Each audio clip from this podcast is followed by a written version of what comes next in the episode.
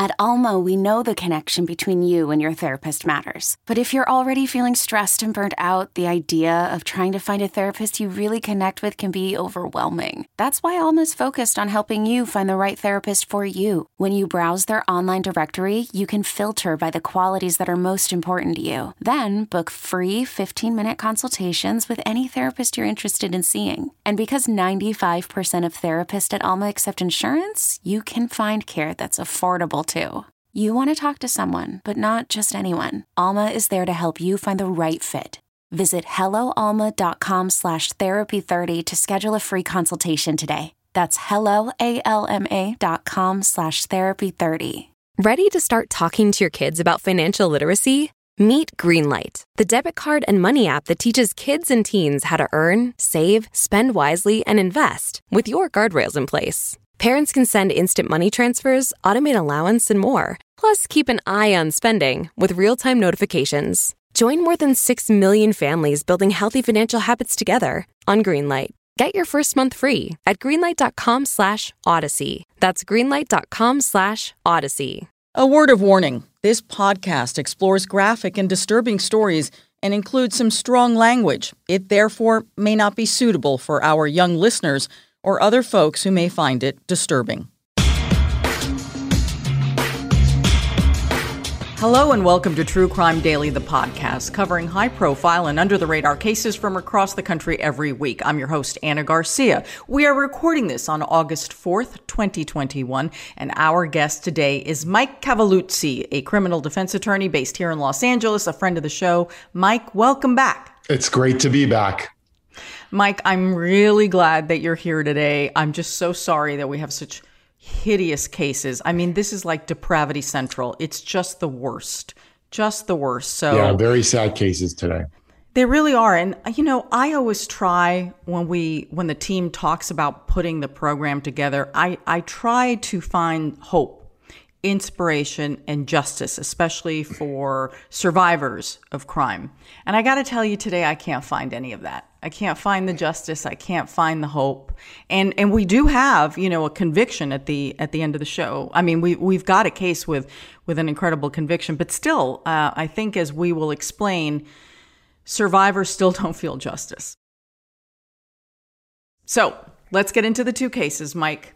Uh, this is what we're looking at. A Milwaukee man has been sentenced to 205 years for killing five of his family members. It was horrific, and he admitted it from the very beginning. He even called 911 to tell them what he had done. But first, a Florida woman has been accused of keeping, we believe, to be her child. We're going to discuss that, but a child with severe autism in a metal and wood cage. This is horrendous. I am so upset about this case. I've been thinking on it so much, trying to figure out how I feel about this and how I feel about this person. We'll discuss that. Let's get into the details, Mike. So, on Saturday, July 24th, the Palm Bay Police Department gets a call about a girl who has climbed a fence over the backyard fence into a neighbor's backyard. And the couple who live at that house called the police and said that the girl had not only scaled over the fence, but that she had now gotten into their enclosed screen porch. Police respond, and it is very apparent to the police officers that this girl, and her age has not been released, is nonverbal and um, is incapable of communicating and is of special needs. The girl came from the neighbor's property. The neighbor is 43 year old Melissa Doss. That is where she lives. So now the police realize they have a special needs girl. They go and they knock on the door from the home that she came from. And police say they see Melissa Doss, the, the person who lives there, like coming out the back, and police, you know, come around and, and they talk to her. And obviously, they had a lot of questions, a lot of questions for this woman. So, this Melissa Doss tells police that she was unaware that the girl had gotten out of the house. She explains to the officers she has severe autism. The officers ask to go inside. They ask, and she says no. So, Mike, at this point, when you have a situation like this, because I guess they don't have a warrant, do police at this point have reason to say, wait a minute, what's going on here? Is this young person in danger? So there is an exception to having a valid judge signed a search warrant, which would be if there are exigent circumstances, meaning that there is the danger of imminent crime occurring inside the home, the police could gain entry that way. And it is interesting that the police didn't utilize that exception in this case. And it makes me wonder uh, what condition the girl was in first when they encountered her the first time, because the first time they seemed to bring her back to the home and leave. And then they return a second time when the girl apparently escapes a second time and goes back to the neighbors. It makes me curious as to what condition the girl was in, if she was what is commonly referred to as hygienically intact, meaning that she appeared to be uh, clean, clothed, and cared for. And perhaps that's why they didn't go inside, or if the police simply didn't want to deal with the situation at hand and thought it might just be best to get the Department of Children and Family Services involved. Every state has their different name for that. In California, it's referred to as the Department of Children and Family Services. It could have a different acronym in Florida. But regardless, it's bringing in this separate agency whose job it is to evaluate homes. And when the agency comes in with a concern and there are minors in the home, um, citizens, I believe, are required to allow social workers into the home, not to search it, but simply to evaluate it. It's unclear what condition the girl was in because the police have not made that part public, along with it's unclear. The police will not say what the relationship is between this girl whose age we do not know. We do not know her name, and we do not know her relationship to Melissa. The police won't say, and several news agencies have reported that Melissa Doss is the mother of this child, along with two other siblings who were in the house. I suspect, we don't know, we don't have a description of what condition the girl was in. I'm going to suspect, as we get into this case, you know, there was no running water in this house, there was squalor, it was disgusting. The smell was horrible when police finally got entry. So I find it very hard to believe that this this girl would have been in in a proper sanitary condition and clean. It is possible. Yeah, I agree but I you. find it very unlikely. Yeah, given the condition of the home and, and the conditions she herself was living in within a cage, it seems very unlikely that she would have been um, in any way in sort of a healthy appearance. I mean, they literally said that she would have been safer sleeping outside than she yes. was inside that home. That's how bad the condition was. Exactly. So it's unclear to us why the police then let the girl go back in that house. But as you said, they did return a few hours later because at 11:30 that night, police get another call they return to the house because the girl has escaped again. Mike, this girl may not be able to talk, but she is clearly communicating that she wants out of here and she is running away from a situation that is horrendous. I think she is clearly communicating to all the adults in the room that she needs help. Yeah. There is no question no question that she is capable of communicating that she is not safe. So, when the officers return at 11:30 that night because the girl ran away again. I'm sorry, go ahead, Mike. Yeah, just, just, just really quickly um, and again, none of this excuses any of the behavior here. It seems really horrific. But if we do believe Melissa Doss at all, she does say that the reason why she was keeping the girl confined is because she was routinely escaping the house and Doss was fearful for her safety. So, again, I think we need to learn more about the history whether this girl, we don't know the severity of her autism. We don't know this, what her specific mental health condition was.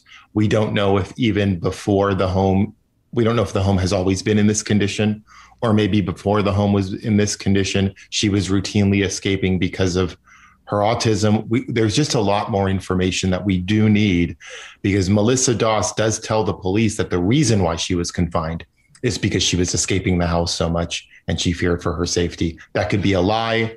That could be a poor excuse, but it is what she's saying and it needs to be investigated.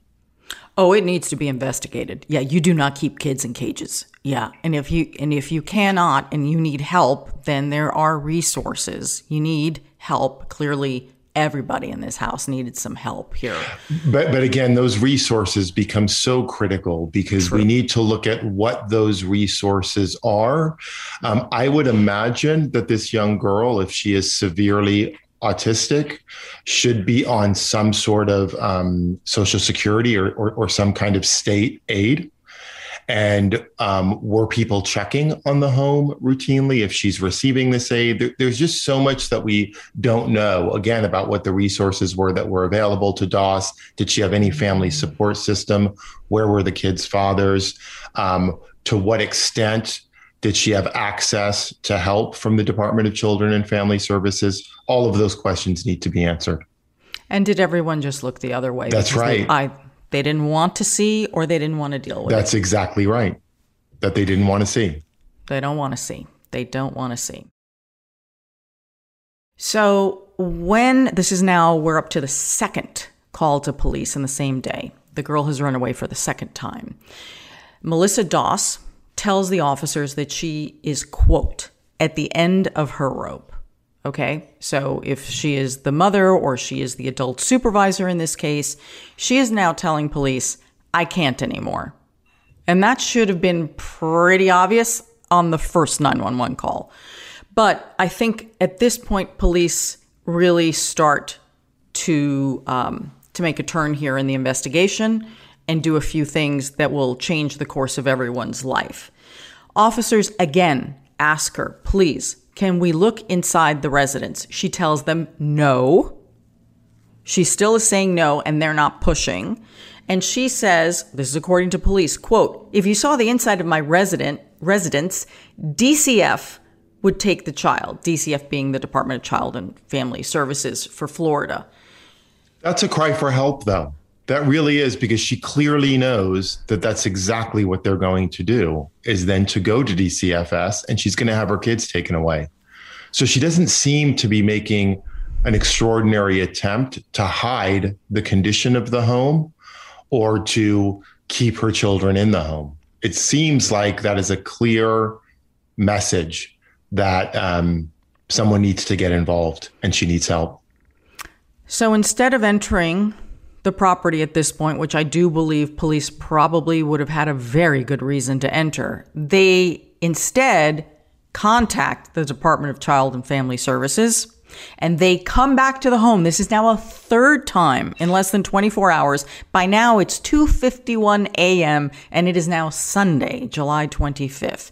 Police return with the Florida Department of Children and Families um, special like social worker and Melissa Doss allows them in. I don't think she had an option at this point. The, uh, the responding officers and the social worker find three children living in squalor. Yeah. The police, in their police report, which is highly redacted, so we do not know the ages of the children. Again, we don't know the relationships other than apparently the three kids are siblings. The police say, quote, the smell of urine and feces was overwhelming. Police say that there was trash, bugs of all kinds, spiders, flies scattered throughout the house. Not one bathroom worked. Not one bathroom. So they would use a bucket and then throw the waste in the backyard. So much junk everywhere, police could not even see the floor. It was that bad. Additionally, there was mold everywhere. Parts of the wall were damaged and the roof was partially collapsed. No water, no running water. This thing is inhabitable, uninhabitable. And keep in mind, this is Florida in the heat, okay? So I don't even want to, I can't even go there. I cannot in my head even go there. And I'm sorry, but this does not sound like this is something that just happened over the last few weeks, okay?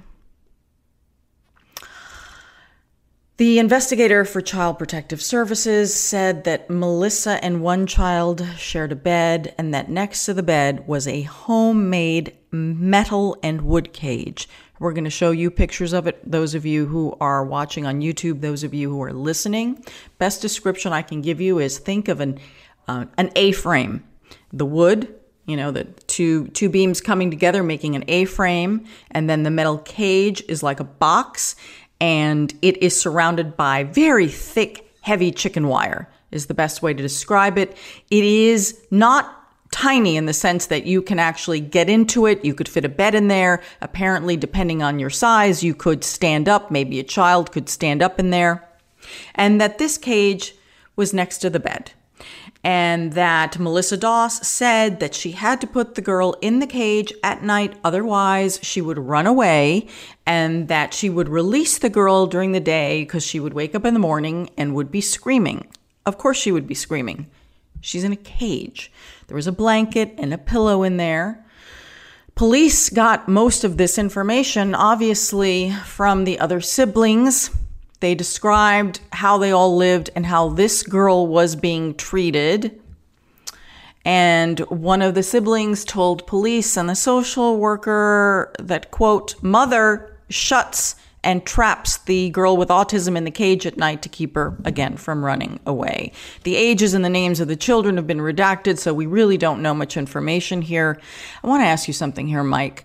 Why do you think that the police are being um, so tight lipped or evasive about the relationship between Melissa Doss and this girl with autism? You know, it could be something as simple as they don't know as simple as they're exploring what the specific relationships were. Is she the biological mother? Is she somehow an adoptive mother? It could be something as simple as that, or something a little more complicated in terms of wanting to make sure they have approval from family members about what they're allowed to say and what not to say. You know, any cases that involve minors, anyone under the age of 18, have very specific rules and laws and frameworks frameworks that protect kids. And it might be something having to do with that.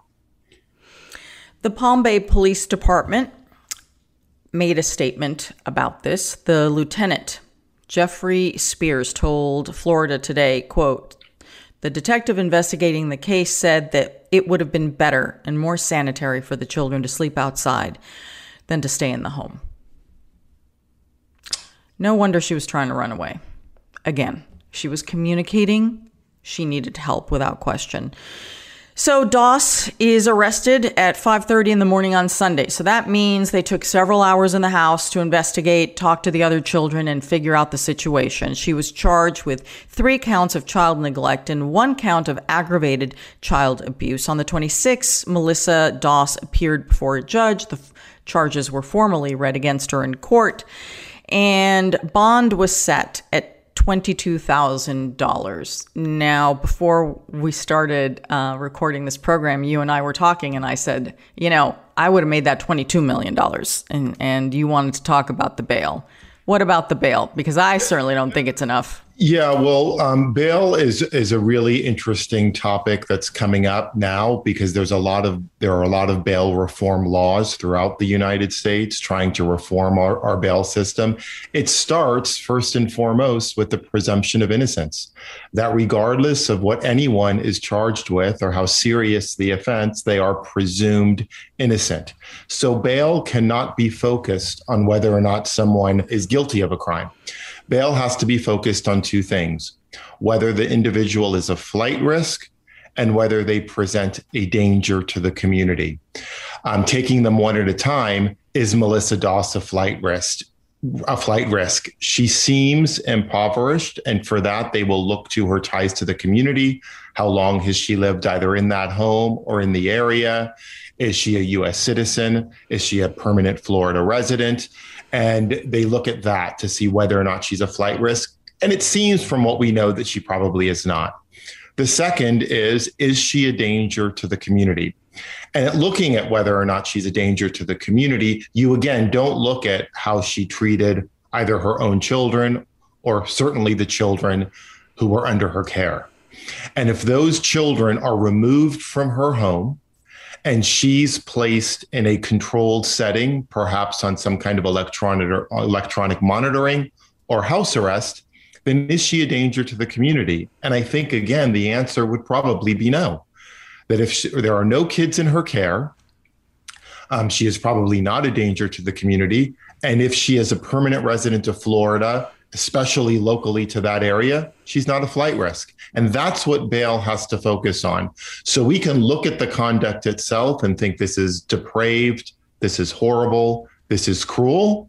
But what we really need to look at is if we're affording people the presumption of innocence, then we have to be very clinical about it and address those two factors. And it seems to me that the bail is appropriate when we consider those two factors. I'm feeling less clinical and more emotional without yeah, question. Uh, absolutely. I'm, and I get that. I'm that. honest about that. That's exactly how I feel. Uh, I am horrified at the condition that these children were living in, especially a child with special needs, especially. Now, I said it that before we started talking about this, how I've been trying to process this. I'm trying to figure out. I'm angry at at Melissa Doss. I'm really angry with her. And at the same time, I'm thinking to myself, okay, she was living in this condition as well. Because we've seen cases where there are parents who live in the nice part of the house, right? Yeah. And then they treat their children as bad as this or worse. In this case, we have the adult in the house living in the same horrible conditions as the children. So while I do not have sympathy for her here, I am questioning whether it's possible that there could be some severe mental illness involved here as well. There, that, yeah, I think clearly there's some kind of underlying mental illness. And, you know, this may not be a perfect comparison, but if you look at situations with hoarders and how often those are situations where even they're, they're sane people who it becomes a slow spiral downward, that it starts with something emo- emotionally tumultuous or something traumatic happening to them which leads often a normal person to slowly go down this road where their home becomes completely inhabitable and a shambles around them.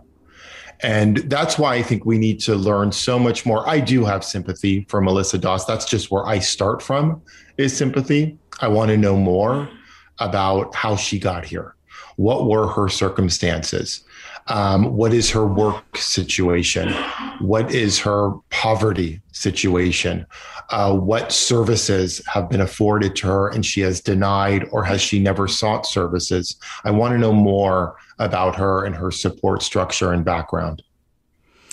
And I just want to know more about those children and make sure that they're safe. I, I, yeah. I, hear you, Mike, and I, there's definitely a balance. You know, everything's got to be looked at. It's just such a horrific situation. And I think anyone who's a regular watcher or listener knows that when it comes to any form of crime against the most vulnerable, is where I get extremely upset um, because those are the ones who we must always stand up and protect.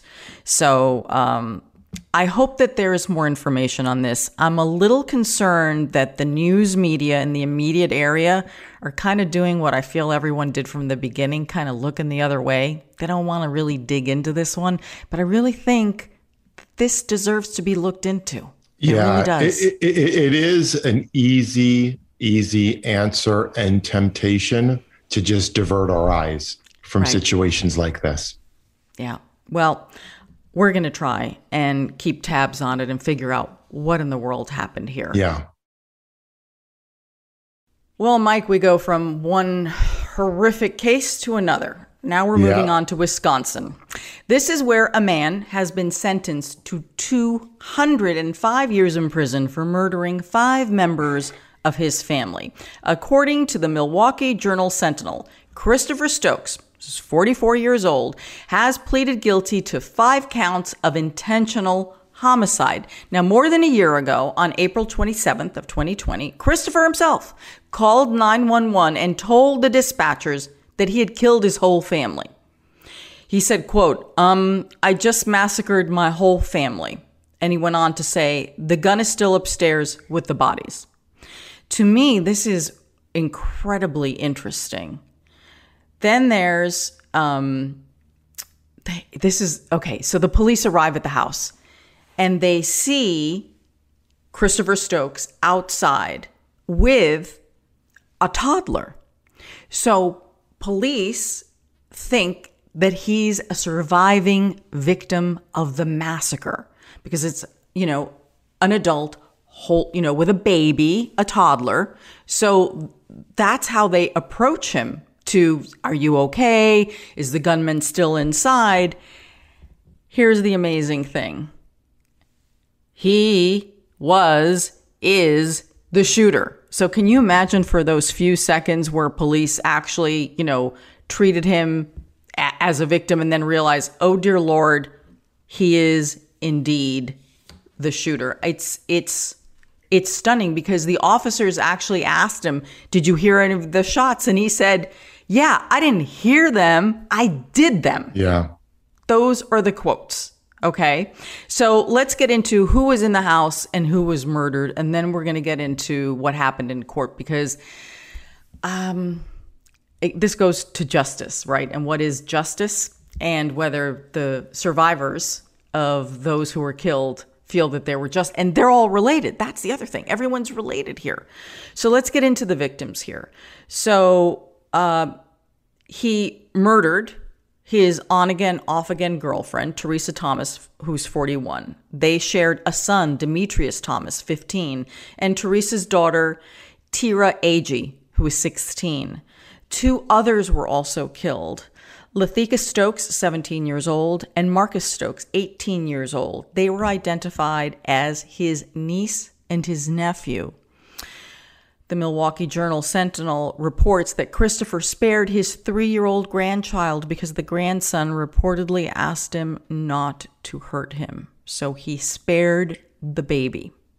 The baby was there, witnessed everything. At three, you are aware of what's going on, especially if you can say, please don't hurt me. Yeah. I can't even imagine the trauma that this child has suffered and how this child will be permanently affected by all this, besides the fact that his family was just massacred in front of his eyes. So, um, you know, he he admitted again in the 911 call to police who arrived. He did a plea deal. He's never denied it. He's always owned it from the very beginning. Yes, I did this. But what has been missing from this is the why. Why did you do this? So I want to play a clip from sentencing because he has a chance to address the court and he describes and offers an apology, but really doesn't offer any answers. Here's a clip. I deserve everything I get. I'm not asking for no leniency or anything like that. I woke up and I just had blood on my mind. I can't say it no other way. So when I hear him say things like, I don't know what in the world came over me, woke up and just had blood on my mind, who says things like that, Mike? Yeah, I know. It's crazy. But crazy is not the issue because clearly the court and his defense attorney wanted to make sure that when he entered into this plea deal, because he kept saying, Yes, I did it, I did it, I did it, it's like, wait a minute, what is his mental capacity to make these decisions and enter into a plea deal? And they determined, no, He, he, is mentally fit. Did he have any criminal history, any history of yes. violence?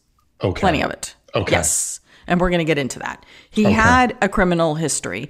And we're also going to get into the fact that he had, that his attorney says, he had asked for mental health services because he was starting to hear voices. And this was at the beginning of COVID, started to get help.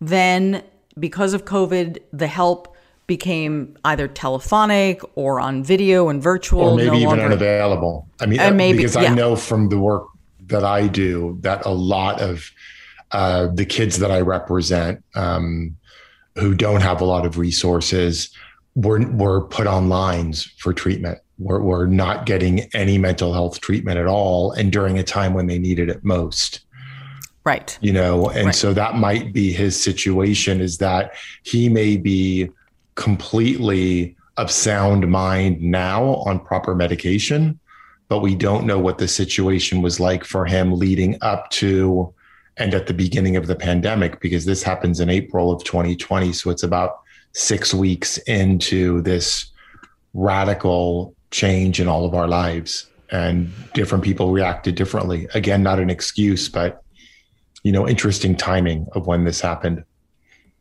Yes yes and i do i i do appreciate when someone owns up to what they've done as opposed to the i didn't do yeah, it i didn't do it i didn't do it. I just it that really turns my stomach. It is so interesting because obviously he commits such a horrific and unforgivable crime, but you have to have this small crumb of respect for him for coming forward and immediately admitting it was him because time after time after time we see people who have committed unspeakable crimes who then put either their family or a victim's family through the torture of a trial in which they are fabricating um, a defense and insisting that they're innocent. And while he doesn't give answers as to why he did this, at least he has that small amount of dignity to admit that he did it. It's so interesting that you say that because even with his admission and sparing the extended family um, a trial where he denies everything, it did not relieve their pain. It may have shortened the experience of the trial, but clearly from what we saw, his, you know, because the family members get a right to address yeah. the court and his sister is yelling at him. Yeah. Say something. Say something. You know, she just wants to hear from him. She needs an answer. Then you hear another family member who's sitting, you know, w- with the rest of the public, and she starts screaming at him, and she has to be removed from the courthouse uh, a sister of his afterwards is interviewed and, and says, I hate him. Yeah. I hate him. I hate him. I hate him. Do I love him because he's my brother? Yes, he is my brother, but I hate him for what he's done, what he has done to this family. So here you have the extended family suffering so tremendously because of the, the carnage, the number of people who have been killed, and the person who took all your loved ones away is another loved one. Yeah. Yeah. So he didn't spare them. I mean, I know what you're saying. Yes, they didn't have to sit through a long trial and his denials. I get that. But it's amazing how, well, I guess it's not amazing. The, the pain is still the same. And yeah. I always say it goes back to justice. What is justice? Here, the man gets 200 years in prison. The man admits to doing it, right? But yet, no one feels any justice. Yeah, because there can't be justice in this sort of a profound loss. You just, I, I don't, I don't know that there was an answer he could give them that would have given them any solace or peace because at the end of the day, it's a bloodbath. I mean, it's a person who clearly some switch flipped and he, as he says, had blood on his mind and just loses it because there isn't, it doesn't feel like it's for revenge.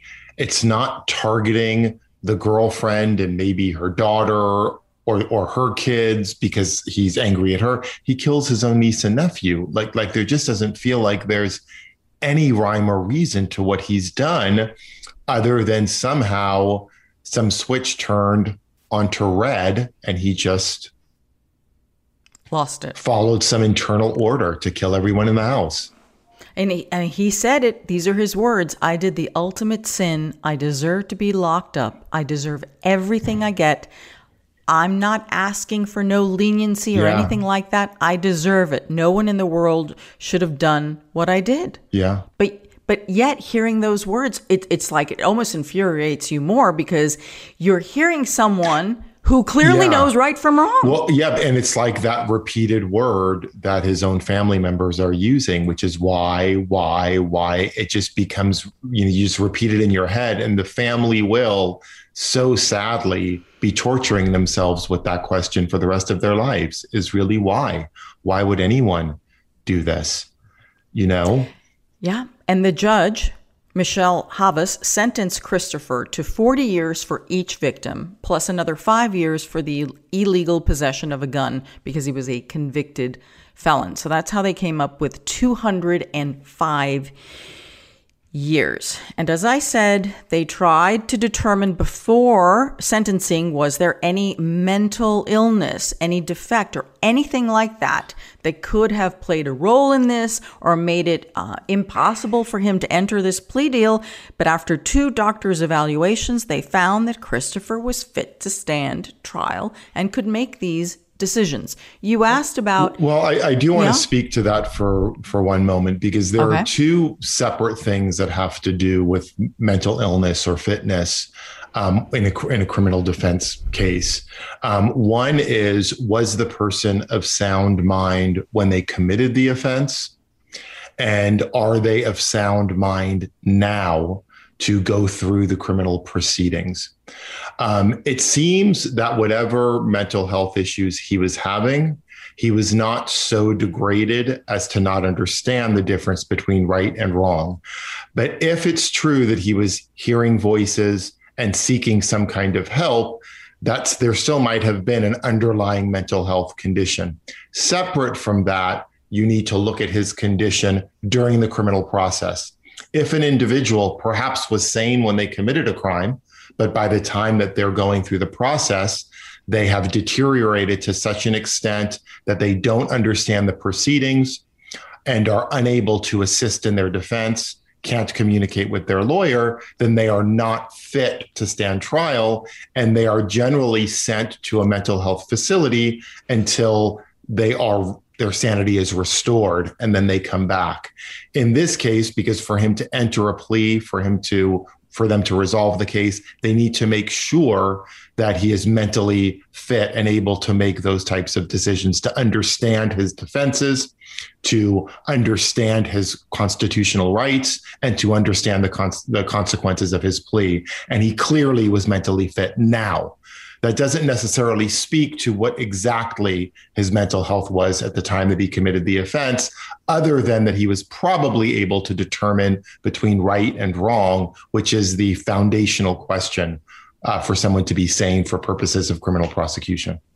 I think so. Uh, his attorney said that in March of 2020, which would have been a month before the massacre, that he started to receive some mental health support. And his defense attorney says that Christopher allegedly was hearing voices and that he was in counseling sessions, but they were canceled in favor of phone only communication due to the COVID restrictions. And as as you said, that that could very well have, you know, that little lifeline. Yeah. That little lifeline could have maybe, maybe maybe averted this. I don't know. It's hard to say. It's hard to say. But clearly, he there was something going on. And you asked about his criminal history. And in 2002, uh, he was uh, convicted of a misdemeanor battery and sentenced to probation and ordered to attend domestic abuse counseling. And he was prohibited from having firearms. Then, fast forward Five years later, to 2007, 2007, he pleaded guilty to felony battery this time. So he went from a misdemeanor to felony and bail jumping and intimidation of a witness. He was sentenced to four and a half years in prison. Again, no firearms.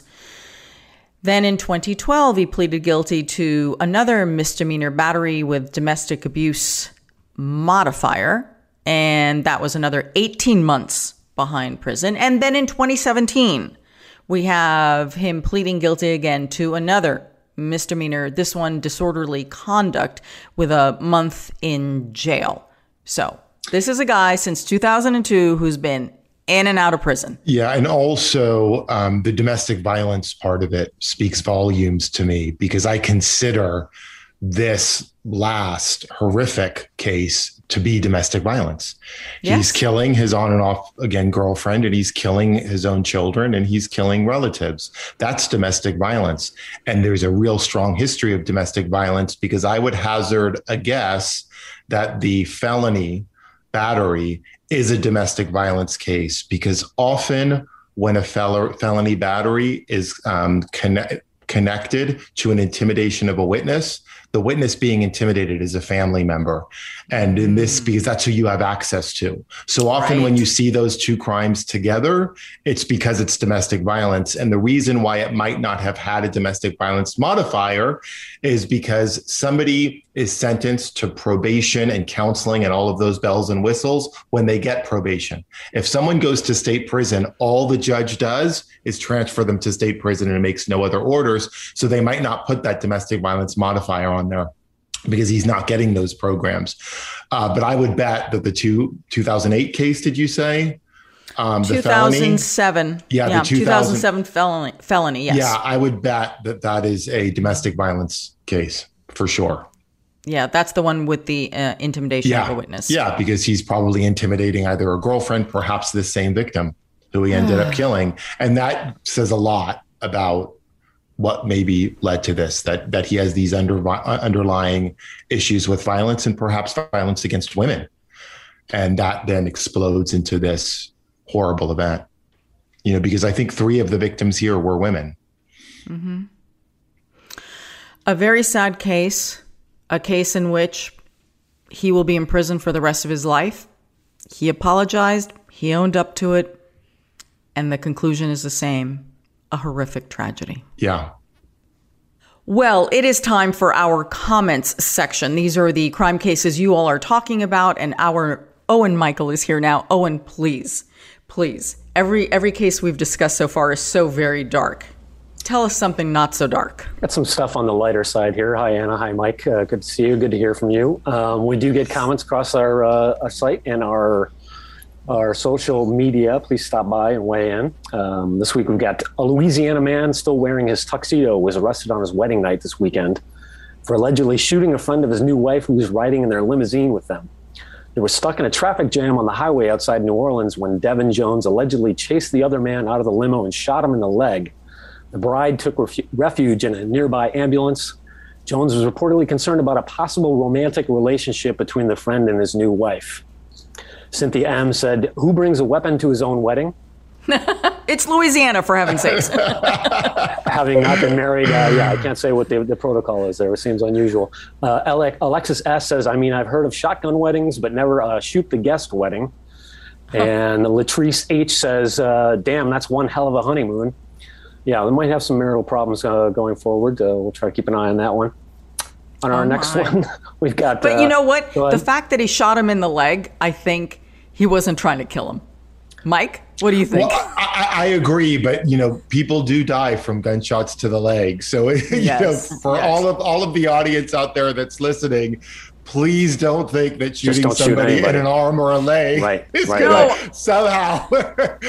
no, I'm not giving any advice here. I'm just saying that you know he shot him in the leg. Yes, I agree. I mean, who can say? Maybe he was just a bad shot. Uh, you know, that's, that's true too. That's right. That's uh, true too. You never know. Uh, for our next one, we've got uh, something out of Oklahoma. We've got uh, Tulsa police posted on Facebook last month asking for the public's help locating a woman who was wanted on an accessory charge. Quotes Shortly after that, Lorraine Graves started commenting on our post asking about reward money, Tulsa police said. They traced the post back to Lorraine Graves. That was the suspect that they were looking for, and she was arrested the next day. Danielle C said uh, she just wanted to know how much she's worth. Validation. you know, put a, put a dollar amount on it. Uh, Joe L said, You can't blame a girl for trying, people. And uh, Bertha J said, Well, did she get the reward? That's what everybody Does wants she? to know. I yes, I want to know, Mike. Does she get the reward? I don't think you get the reward for turning yourself in, but at the end of the day, the, the police got what they wanted, so maybe she should get the reward. Maybe this is a, a law enforcement practice that they need to uh, sort of instant, you know, like you can keep your own reward yeah, money. yeah, exactly. You're cutting out the as middleman. Right. Just turn yourself in, and we'll give you the money. It's worth it.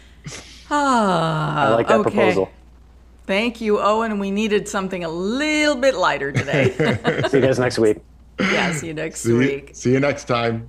Well, that is our episode for this week. Mike, thank you so much. You know, every time you come on the show, and I love everyone who comes on the program, obviously, but you, what you always remind me of with your commentary is your kindness and your Oh, thank you. compassion toward all human beings who are vulnerable, including those who do heinous things.